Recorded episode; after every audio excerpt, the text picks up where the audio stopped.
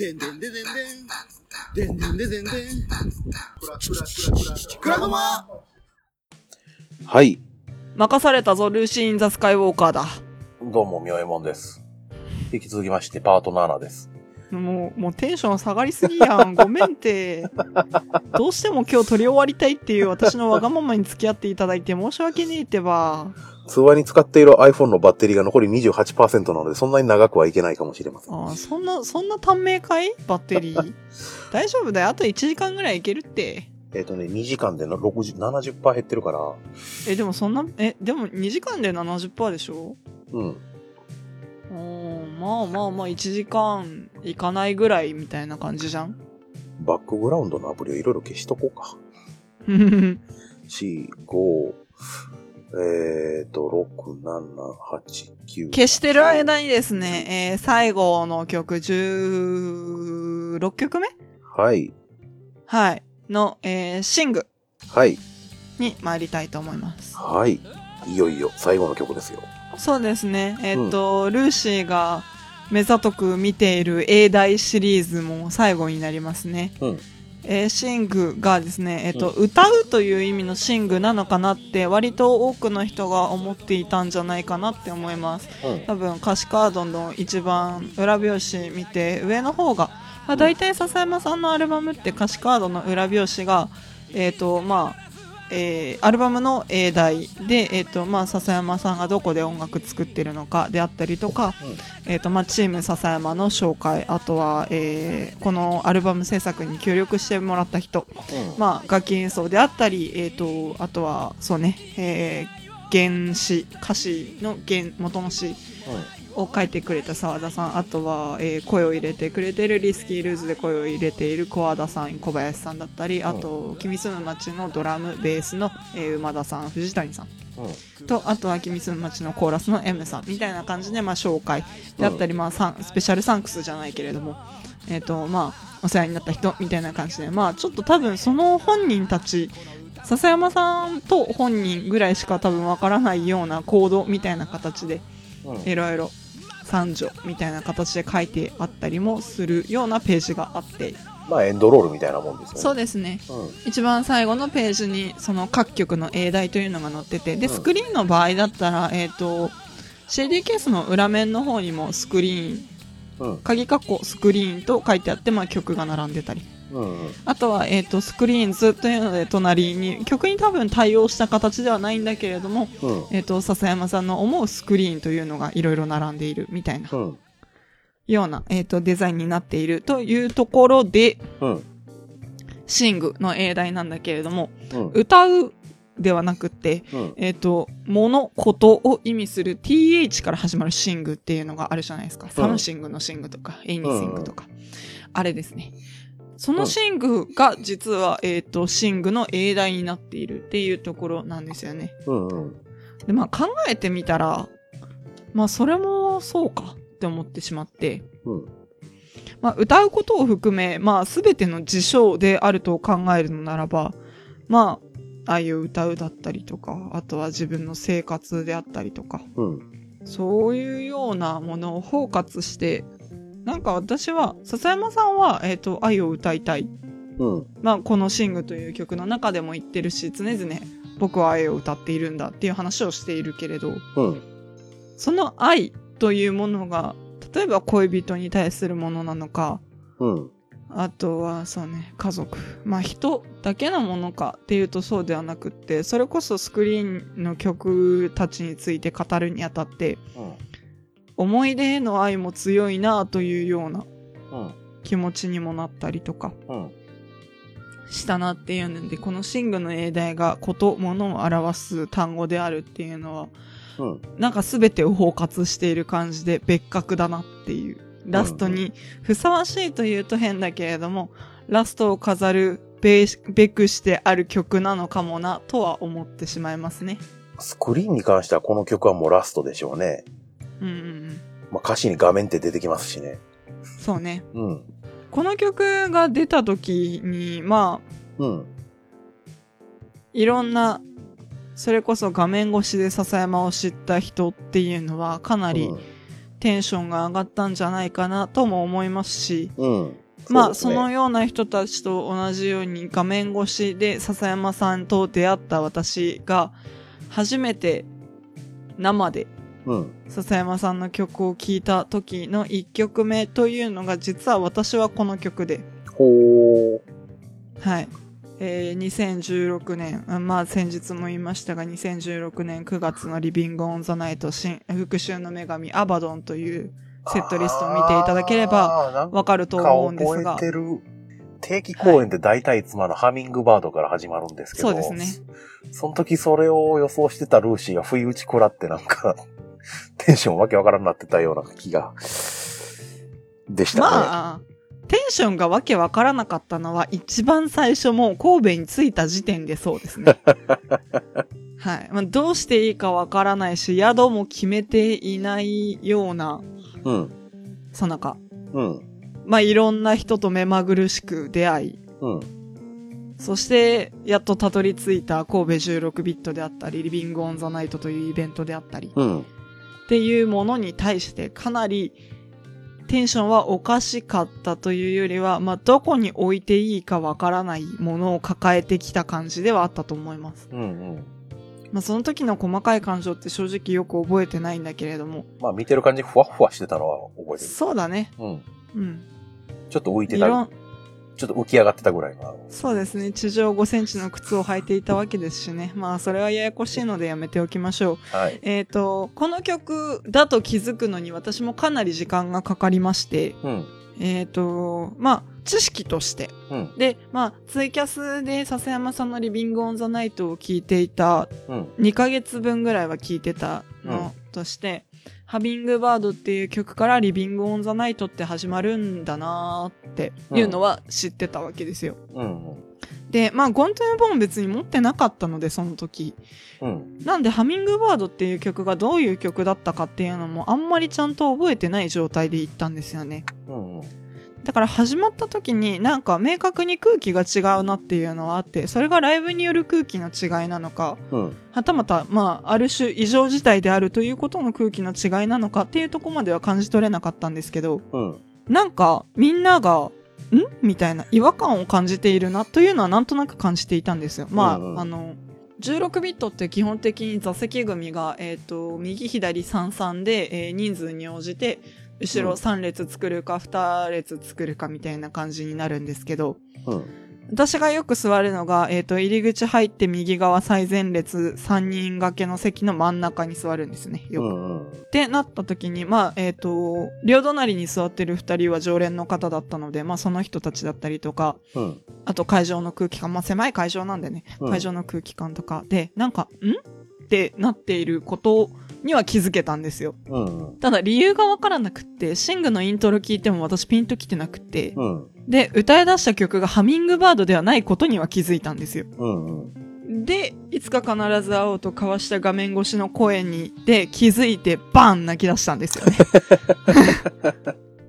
まあ、折々、うん。いつか必ずと思っていたし、うん。会えたらいいねという言葉ももらったり、うん。もらわなかったりな記憶の中、うん。やっとこさ、うん。たどり着いた神戸という街、笹山というミュージシャン、人、えー、ファンの人たち。うん。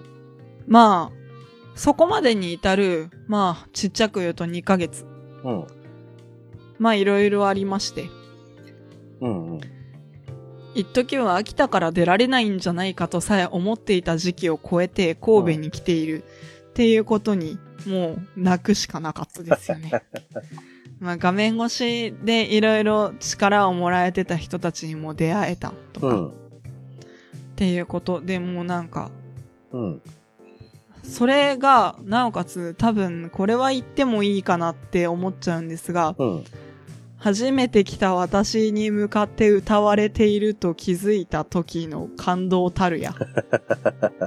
多分そういう経験したことあるなって自覚のある人って多分多くはないだろうけど少なくもないはずなんですよね。うん。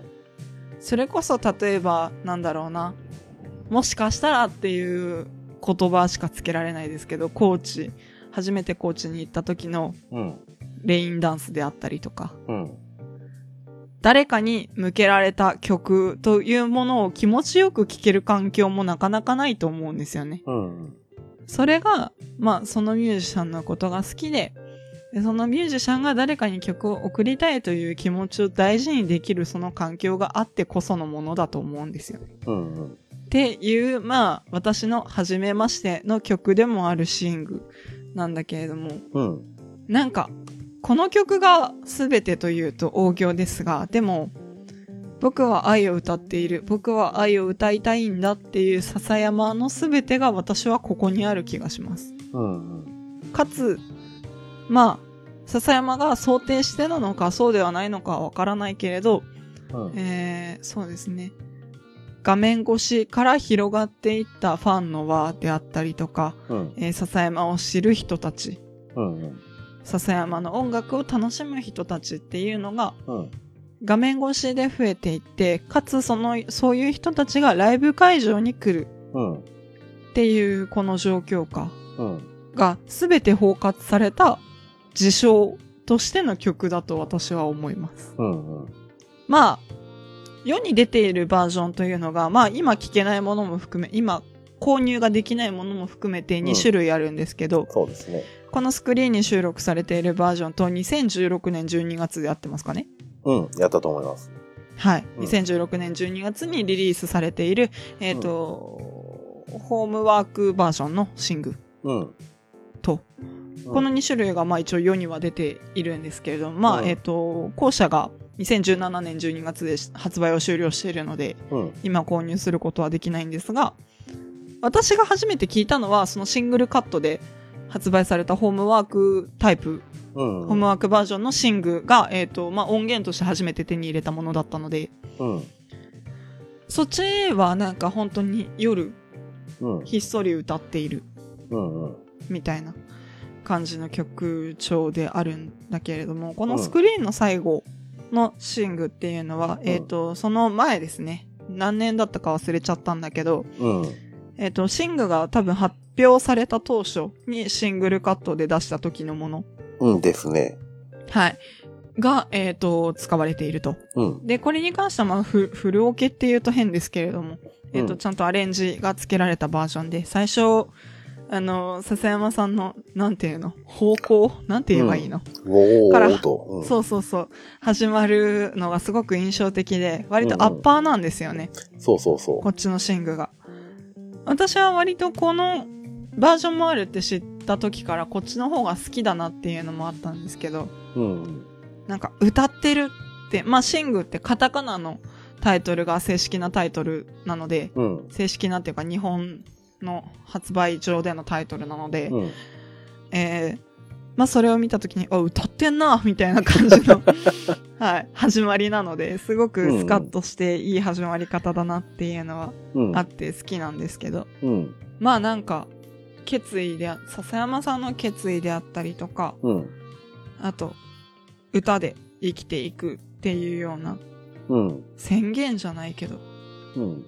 みたいなもの、自分の歌いたいものを歌う。うん。それが愛の歌であるうん。っていう、なんか、マニフェストとも違うけど、うん。ボーカリスト笹山としての、なんだろうな、宣言うん。みたいなものが集まっているんじゃないかなと私は個人的にこの曲を聴いて思います。うん。笹山さんのことをうん。っていうような曲なのかなうん。思います。そんな感じ。この曲、このアルバムに入ってるバージョンっていうのは、あの、僕的には、そうそう、これこれっていう感じのあの、ハイテンションなんですよね。その、ホームワークスタイルが嫌とか嫌いとかそういうわけでは1ミリもないんですけど、うんうんうんなんやろな、あの、発売終了して、あの、しばらく経っての、久しぶりの再会みたいな感じが、うんすごいあって、そうだね。お帰りっていう。この曲ね、あの、初演ライブでの、はい。の時にね、あの、僕、ライブ会場におったんですよ。うんうん。で、基本的に僕ライブが終わったら、ああ、楽しかったで、あの、割とあの、早い段階で記憶が消えてく残念な頭してるんですけど、鳥。あれセットリストあの曲の次何歌ってたっけなみたいな感じのがもうライブ終わった3時間後には発生してるようととと鳥頭。な。ただね、この曲をね、最初にやってた時のことはね、割と覚えててね、はいはい。それがいつやったのかは全然もちろん覚えてないんですけど、あの、当時あの、僕が行き始めた頃ってあの、まだその画面越しで、笹山を知って笹山を聞きにっていう人、やっぱり少なかったんですよね。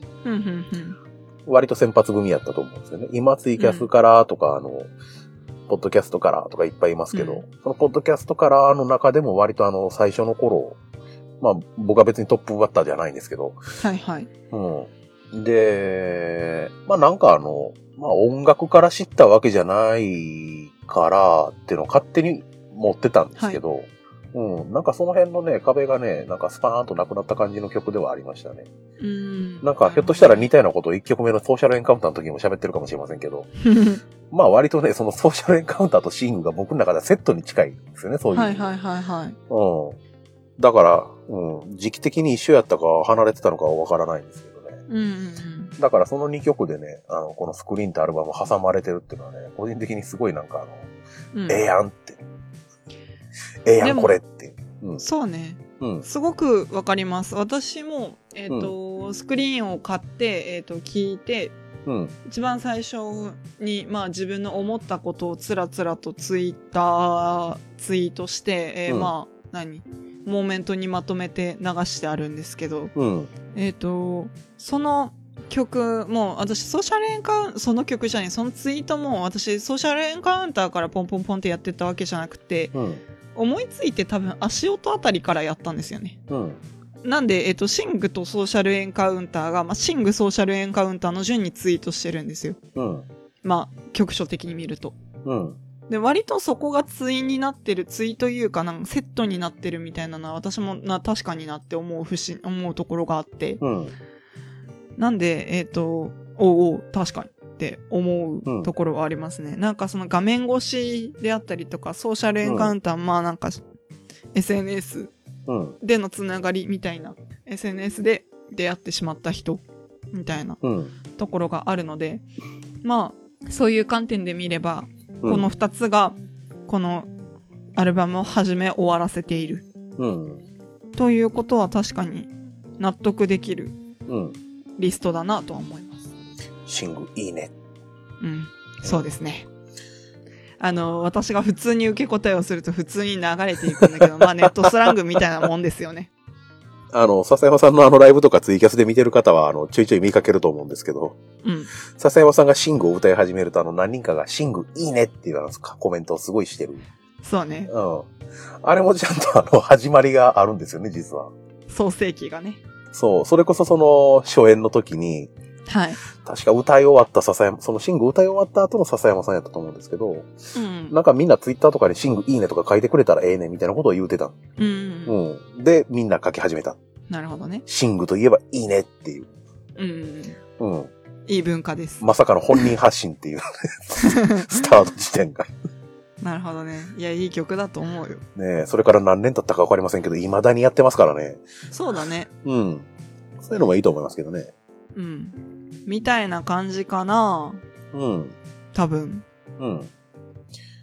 曲のテンションも高いという、高いと言うていいのかわかりませんけど、あの、あまスパーンとしてるから。ッパーってやつだよね。うんアルバム全体通してなんかあの、聴き終わった後の、なんかあの、感じがすごいなんか爽やかな終わり方をするような。まあまあ、確かに。うんうんあの、本で言うなら誤読感っていうのかな読語感読語感か。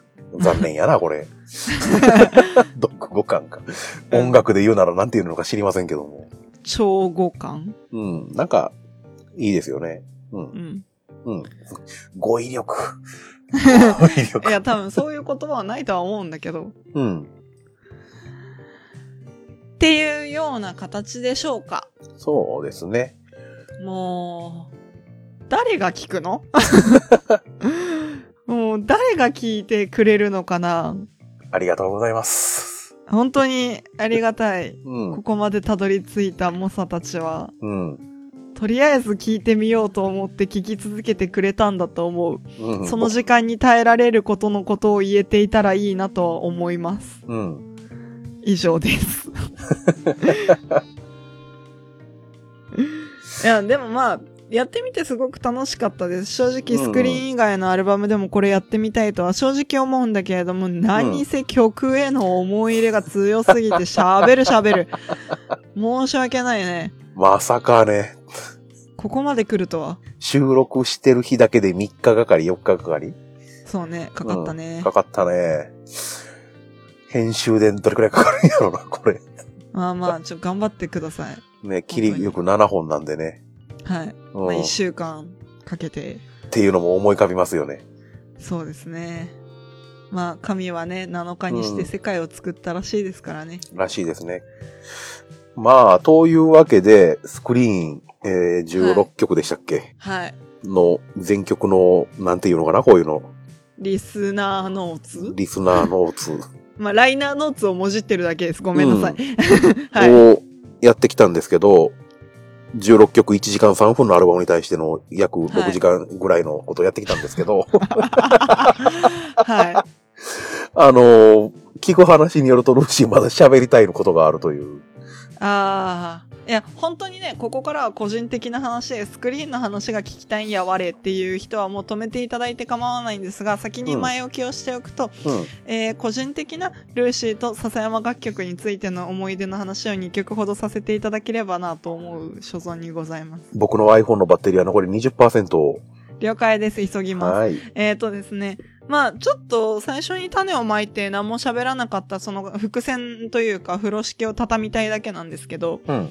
えっ、と、まあ今日11月、まあ日付変わって16日になりました。はい。で、えっ、と、11月14日の水曜日ですかね。はい。に、えっ、と、リリースされたずっと月を見ていた2018年11月3日、脳型ボタンというような、うんえっ、と、シングルですね。で、うんえっ、と、内訳としては、脳型映画祭の、えー、ボタンさんというバーでやら、うやっていたライブの、えっ、と、ライブテイクからずっと月を見ていたという曲がリリースされているんですけれども、うん。まあ、その曲について、まあ、なんで私が泣きそうになるかっていう話をしたくて、うん。えっ、と、まあ泣、きそう？泣きそうというか泣いてしまうというか、はい。まあ、えっ、と、そうですね、発売されている音源ベースの話をすると、えっ、と、いつだったかな？えーリビングオンザナイトの、えっ、と、今年の9月、2018年9月のハイヌウェレから導入されている謎システムあるじゃないですか。あの、足元の装置を踏むと、コはいーラスが入るという、あの、不思議は、ないシステムとですね。いう、という不思議なシステムがありましてですね、私まさかそれを脳型に持っていってるとは知らなくってですね、うん。えっ、と、まあ、私が、えーハイヌウェレの録画を聞いたとき、リビングオンザナイト9月の録画を聞いたときに、そのバージョンのずっと月を見ていたが、痛く気に入りまして、ほう。えっ、と、まあ、もともとは、えー2018年の5月に名古屋 2days をやっていたときに、えっ、と、笹山さんが夜空と月のピアスでライブ開演前に、えっ、と、なんか書いているぞっていう情報があり、その書いていた曲がずっと月を見ていただったっていううん。ような話らしいんですけれども、私もその場にいなかったので何もわからないんですが、確かに書いてました、何か。ああ、そうなんですね。私、うんもう確かその、そのライブを、えっ、と、リアルタイムで聞けてたはずなんですよね。うん。で、えっ、と、その聞いていた時に、うん。なんだこの曲はと思ってしまって。ほ私としてみれば、えっ、と、一番初めて、人生で初めて聴いた笹山の楽曲、ドラマティックブルーを聴いた時に匹敵する衝撃だったんですが、う。ほなんか、どの言葉をとっても、美しいというか、なんだう。ろう。うん。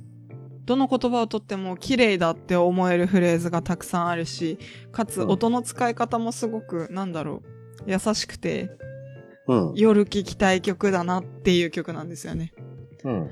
で、えーっと、まあその、ずっと月を見ていたっていう曲がある、生まれたんだなということは知っていりつつも、私はまあ、えーっと、そこから、その5月から2回ほどライブに行ってはいるんですが、ライブで巡り合ったこともなくここまで来たんですけれども、うん。な、だから、いつかライブで聴ければいいなと思っていた曲ではあるんですが、まあ、この度ライブテイクが発売されたということで、うん。まあ、ちょっとだけその片鱗を自分の手元に置いておくことができるっていうのが、嬉しさ半分、うん、なんかあんまり聴けないよっていうような気持ちにもなり、うん。複雑な思いではあるんですけど、でもすごくいい曲で、うん。もう、あの、1から10まで好きなので、好きなことを語り続けると多分終わらなくなってしまうので、今回が。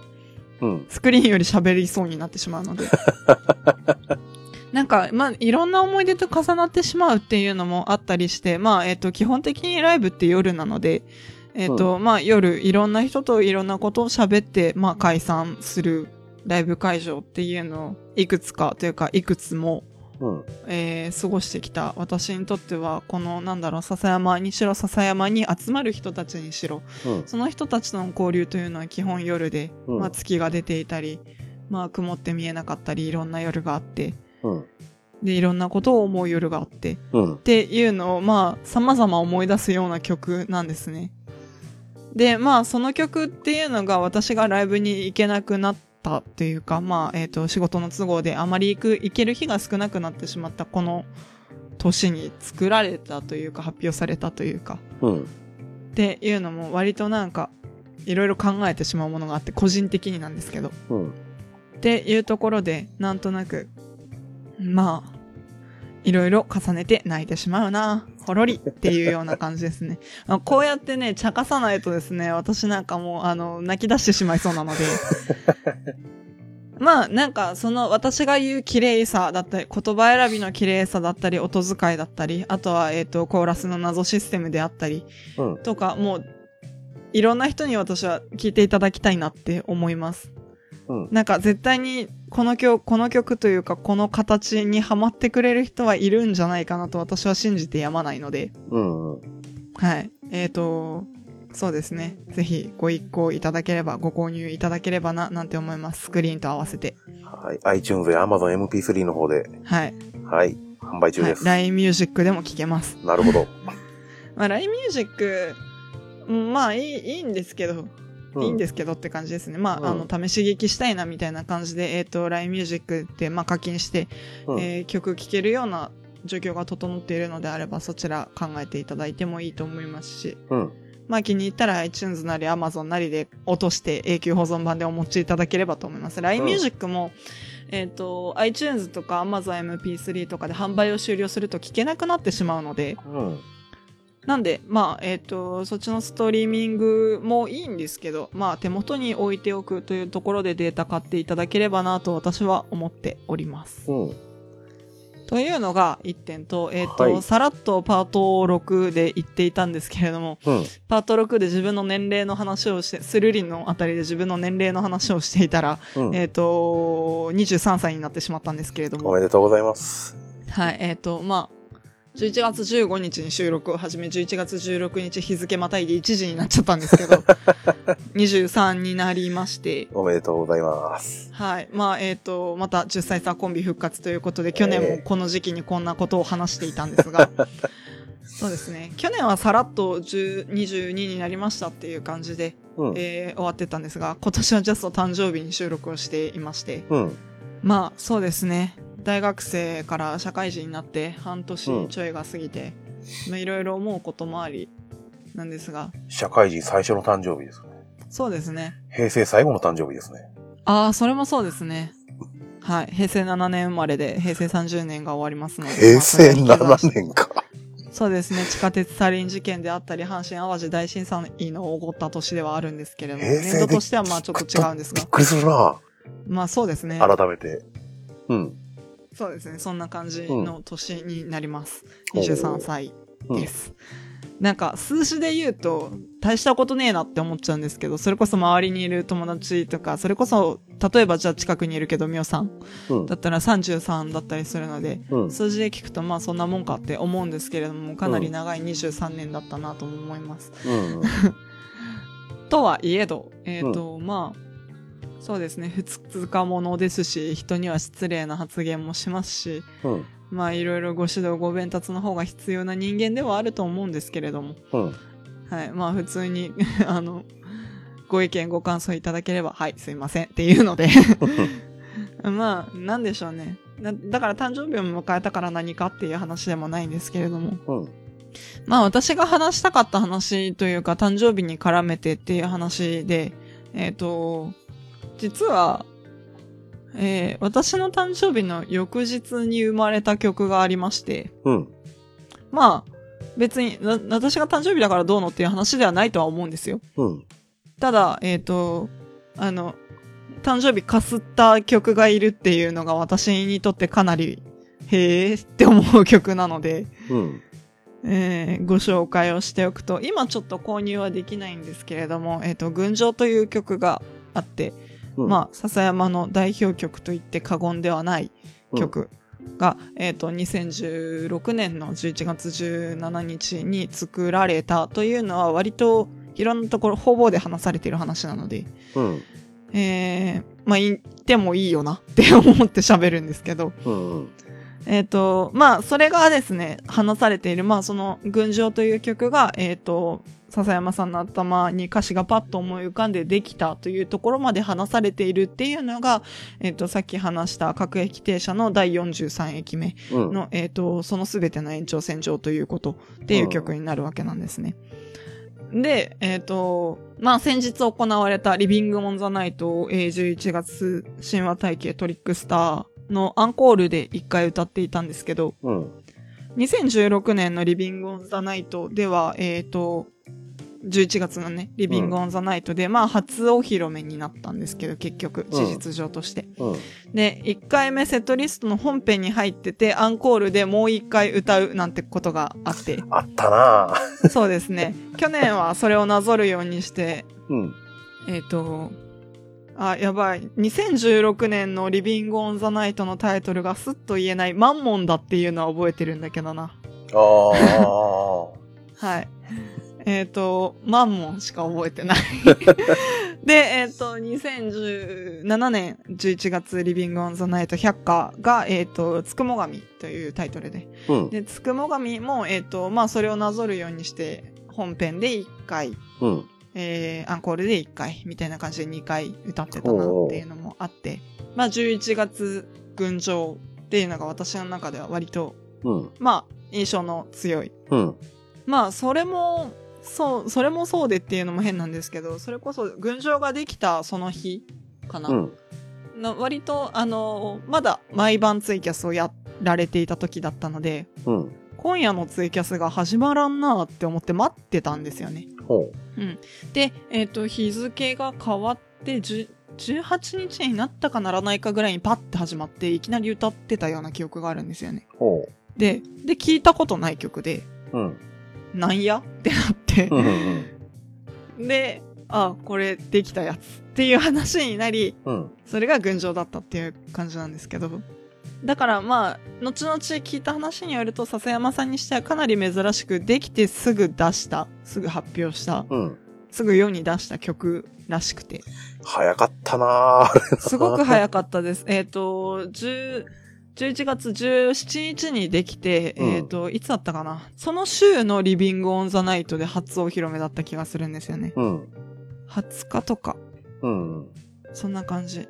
17にできて19とかが確かリビングオンザナイトで、うん。で、えっと、その次の日に、えっと、録音をして21日にリリースとかした気がするんですよ、なんとうなく。ん。うん。なんなんかか一週間ぐらいで全部が収まってたような気がする。そんな辺。できて1週間以内に発表して、録音して、えっと、リリースまでしてしまった曲だった気がするんですよ、確か。うん。なんで、えっと、まあちょっと日付的にはずれるかもしれないし、ちょっとありえない速度ではあると思うんですけど、うん。すごい、それぐらい早く。で、えっ、と、笹山さんのブログの方にも群青の歌詞っていうのがアップロードされてたりとかうん。して、かなりできた時、やんややんやって言われていたうん。曲だなというのがあって、うん。なんで、まあ、えっ、と、群青に関しては確か3つぐらい YouTube の方に動画が上がっていて、えっ、と、2016年11月の初演ではなく、その次の月ですね、えっ、と、プロメテウスうん。ですね。えーリビングオンザナイト12月、2016年リビングオンザナイト12月のプロメテウスで、えー一番最初に歌っていたものうん。が、えー YouTube にまずアップされていて、で、えっ、と、その後2つっていうのが、えっ、と、初めて東京に来た時ですね。うん。えっ、と、東京に来て、ギャラクシャン、えっ、と、銀河系2マンツーデイズをしていた、えー一番最初の曲と一番最後の曲、2日間通してですね。うん。まあちょっとアンコールを除くならば一番最初の曲と最後の曲として用意されていたのが群青だったということで、一日目の最初の六嘘での群青と、はい。二日目のエイジャさんの最後の群青か。はい、というような形で、えっ、と、アップロードされておりましてですね。私は、あの、中野坂上のエイジャーの群青が好きで、バカほど泣いていた記憶があるんですけれども。なんか覚えてんな、そうですね。群青ができた、は、背景を喋っているわけでもないんだけれども、うん。えっ、と、まあ、群青と、そして東京に笹山として初めて、うん。えっ、と、来た。まあ、えー、笹山さん一回上京したことがあるらしいんですけれども、うん。それ以来、うん。えっ、と、歌を歌いに来たっていうのが17年ぶりって言ってたかな？おう ?16、17年ぶりの、えっ、と、東京に当たってみたいなことをちょっと話しているところでバーン泣いてしまってまた。うん。みたいな、えー思い出のある、私にとって個人的に思い出のある群青っていうのが、まあ、2本、うん。YouTube には載っかっているので、まあ、聞く方法というのは、まあ、3種類の群青が聞けますので、いろいろありまして。うん。うん。で、まあ、もうというか、まだというか、うんえっ、と、音源でリリースがされてないので、えっ、と、音源を購入するっていうことはまだ今できないんですけど、うん。まあ、そちらも代表曲ということでご一聴いただければなというような感じですかね。群青も2年経つのか。2年経ちますね。はあこの年になってきたからなのか、もう2年が早いなっていう感想になってくることがもうすごい多いそうかい。な。うん。私は、まあ、あっという間なんだけど、遠い昔のような気がするね。ああ。うん。割とこの間やな。なんか、この間感があんまりない。うん。ない。すっごい前な気がしてしまう。うん。けど、うん、別にそれマイナスなことだってあんま思ってないんだけど、うん。そっか、2年かって思って、すごい、あの、印象が強いのが、うん。えっ、と、私、その、じゃあ、群青録音して発売しようと思うんだっていううん。ツイキャス。まあ、喉鳴らしじゃないけど。うん。で、群青だけを歌い続けてたツイキャスをリビングオンザナイトの次の日にやってたんですよね。なんか聞いた覚えもあるな、それもな。うん。うんうん。で、私、その日、えっ、と、一人で USJ にいて、あはいあ、。例の。そうです。一人で USJ にいて、そこから帰る夜行バスに乗るっていう時にそのツイキャスが始まったんですよね。うん。忘れもしないです。USJ の、えっ、と、夜行バス乗り場の近くにあるローソンでうん晩ご飯買おうって言って買ってたら始まったんですよね。おうおうちょ、待って待って、イヤホン出すからっていうので、イヤホンとヘッドホン、イヤホンだがヘッドホン出すからちょ、ちょ待ってみたいな感じで思いながら聞いていたような記憶があります。で、確かその次にリリー、その次の日リリースの手続きをして、その日かその次の日ぐらいに、火曜日ぐらいには出たのかな？うん。多分発売は水曜日やったかああ、かなうん。まあ、それぐらいの速さですよね。ですね。で、ほうって思っちゃったのが、その、えっ、と、各駅停車43駅目うん。で、その群青を作った時の話をした時に、うん。それこそなんか、えっ、と、この世のすべてを超えるような愛を見ていたろ？うんっ。ていう節かな？を思いついたのが11月16日の夕方らしくて、へーって思って。誕生日おめでとうございます。あ、はい。えっと、まあ、別に私に関係ある曲だなんて全然思ってないんですよ。うんうん。なんか、ふっと浮かんだその日が偶然その日だ、偶然私にとってそういう日だったというだけであって、うん何も因果関係があるなんて全く思っていなく、ただただ、えっ、と、私の誕生日の次の日だからこの曲が生まれた日のことを覚えているというだけなんですよね。ただそれだけ鮮烈な発表方法だったからっていうのもちょっとあります。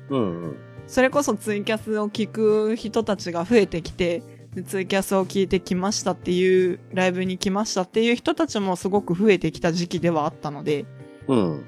って考えると、なんか、スクリーンを語った先ではあるんだけれども、まあ、スクリーンと一緒に話したいなと思える曲、群青がうん。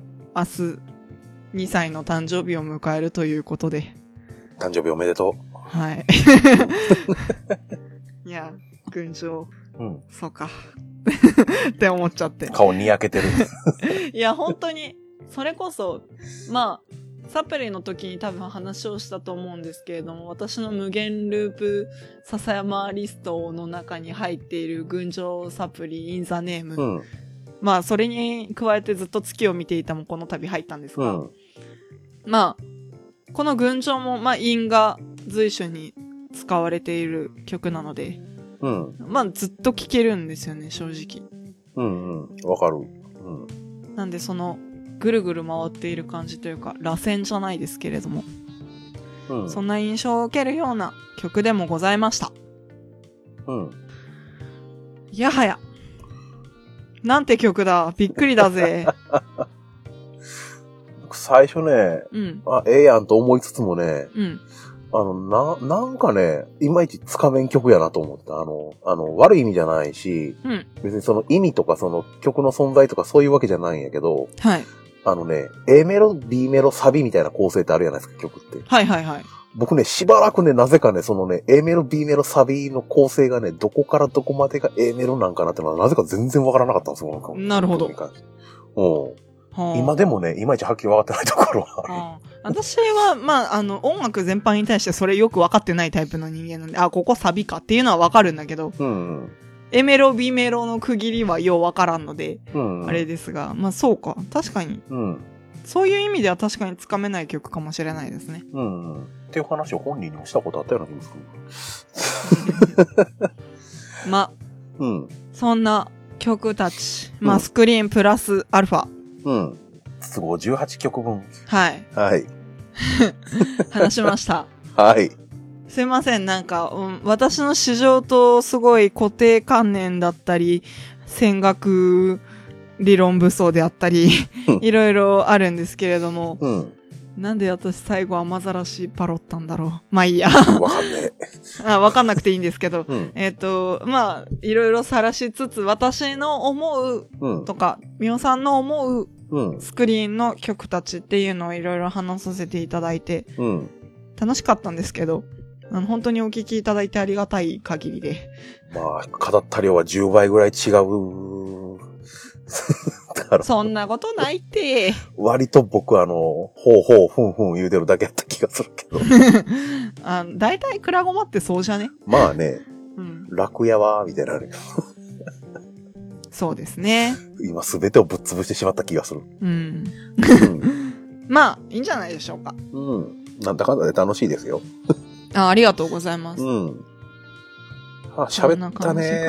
喋ったね。喋った、喋った。お iPhone のバッテリー12%です。お、じゃあ終わりますか？まあ全然余裕なんですけどね。はい。総括みたいなの大丈夫ですか？いいんじゃないかな。多分総括し始めたらまた終わらない気がするので、えっ、と、まあ、皆さんのうん。スクリーンを聞いてみての感想、うん。僕はこう思う、私はこう思う、うん。みたいなものを、まあ、ハッシュタグクラゴマとつけていただけるのであれば、ハッシュタグ笹山ぼをつけていただければ、うん。まあ、私たちも、へーって思うし、笹山さんもファボるし、うんいいんじゃないでしょうかね。そうですね。あの、構成としては、その CD の歌詞カードやったりとか、その、まあ CD としてのものですよね。ライブ会場でしか今売ってないのかなをあの、その画面越しに知った方っていうのはやっぱり手に取って見て聞いてもらいたいんですけど、なかなかそれも難しい人も、まあ、大勢おられると思うんで、あの、まあダウンロード販売もしてますしね。はい。うん。そちらでもいいんでね、ぜひ一回聞いてもらいたいですね。特にその、ポッドキャストなりなんなりのその画面越しのメディアで知ったっていう方にはね、はい。うん。重ねて言うようですけどね。うんっ。てのは思いますね。はい。っはい。ていう感じですね。うん。まあ、また何か機会があれば、うん。新しいアルバムが出た時にでも。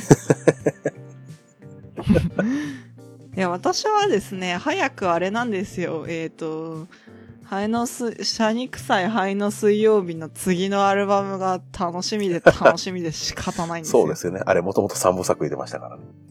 うん。はい。確か。はい。楽しみで楽しみで仕方がないんですよ。あれこそ語るべき、語るべきっていうのも変ですが、あれこそ喋りたくなるアルバムなんじゃないかなと私は勝手に思っているのです、タイ。それが出た暁にはまた喋るとして、えっ、と、灰の水曜日とシャニ臭い、順番逆かな？に関してもやっぱ喋るやないですか。はい。いっそ別番組で枠作った方がいいんじゃねえかぐらい喋りそうで怖いですよね。ああ、確かに。確かに。まあまあまあまあまあ。まあ、ここで喋るんでしょうけどね。はい、うん。また考えていけばいいんじゃないでしょうか。はい。はい。では。では、時間も時間なので、はい。いろいろ喋って、い言わなきゃいけないこと喋って、言い逃げて終わりにしましょう。はい。どっちだ？えーとね、もうルーシーがいっぱい喋ってくれたんでね、もう僕が言いますよ。あ、はい。お願いします。はい。では、あの、なんか、うん、いるかなぐらいの勢いですけど、あの、番組のアナウンスさせていただきます。クラゴマでは、えーメール、ツイッター、ハッシュタグにて番組へのご意見、ご感想を募集しています。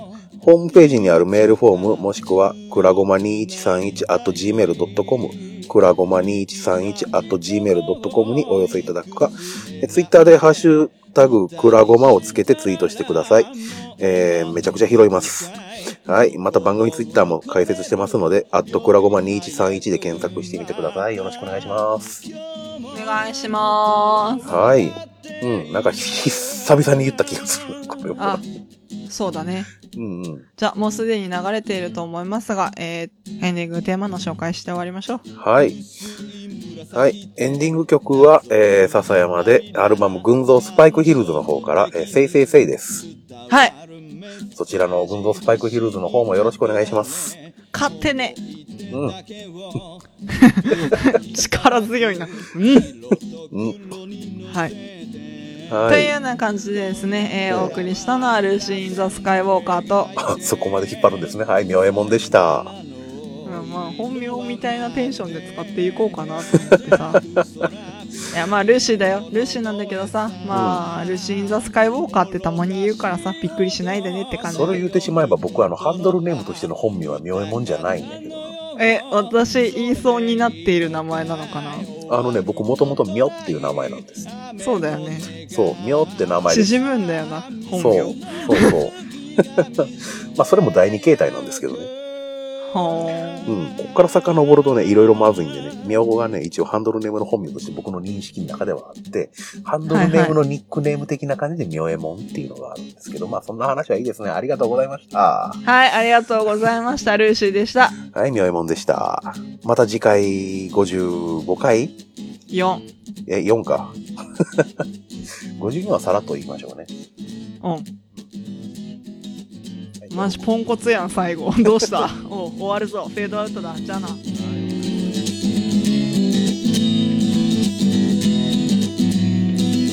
見えなくたってわかるだろう触れなくたってわかるだろう素晴らしいその世界がいつか終わるその夢が月が昇る前に夜に笑う日々に形だけの過去にかだった今に。魔法は解けたように。笑ってる。言いたいことをいつも選んで歌にしたなら